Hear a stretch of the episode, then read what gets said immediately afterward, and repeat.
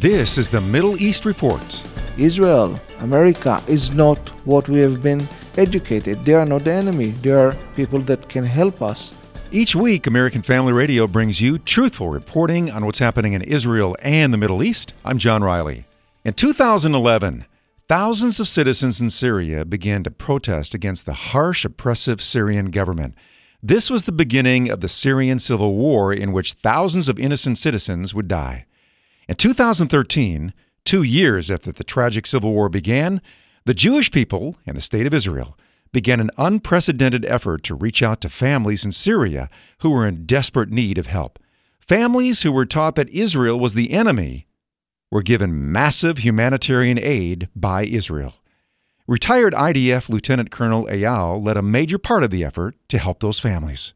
Because of this uh, civil war, a lot of people lost their lives, property, their belongings, their homes, and as the State of Israel, we saw on the border, it was almost two hundred fifty thousand people, citizens, civilians that lost everything. They lost electricity, they lost water, they lost hospitals, clinics, schools, and the State of Israel decided that we have to help them as the values of the Jewish people, of mutual aid, uh, of compassion. We've decided that we will not close the border for these uh, civilian citizens who are suffering so much from the, the civil war. Those people were educated centuries to hate the State of Israel. They've been taught that we are the devil.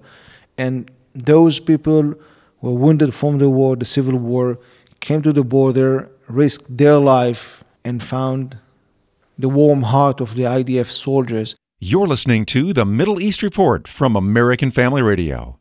The State of Israel had already provided free medical care at Israeli hospitals for thousands of Syrians, tons of food, clothing, diapers, fuel to power generators for medical clinics in Syria, and much more to those suffering with the civil war in Syria. But in two thousand sixteen, as the Syrian civil war raged, Israel decided that it was time to do more by creating Operation Good Neighbor. In the middle of twenty sixteen, the I D F decided to increase the humanitarian aid to the Syrian side and established the Good Neighboring Unit, a unit which her mission is to think twenty-four seven about the enemy, about citizens living in an enemy country, and to think how to help them, how to save their lives. During this two and a half years between twenty sixteen to twenty eighteen, we operated almost seven hundred humanitarian mission aid. We saved four thousand five hundred people. We evacuated one thousand four hundred children, sick children to Israel. Those were chronic diseases children suffering from diabetes, from neurologic problems, ear problems, eye problems, moving them to the one of the three hospitals in the north, and they've been examined by the Israeli doctors. Those children came to the border without shoes, with dirty clothes. They were suffering. You can see the horror in, in their eyes.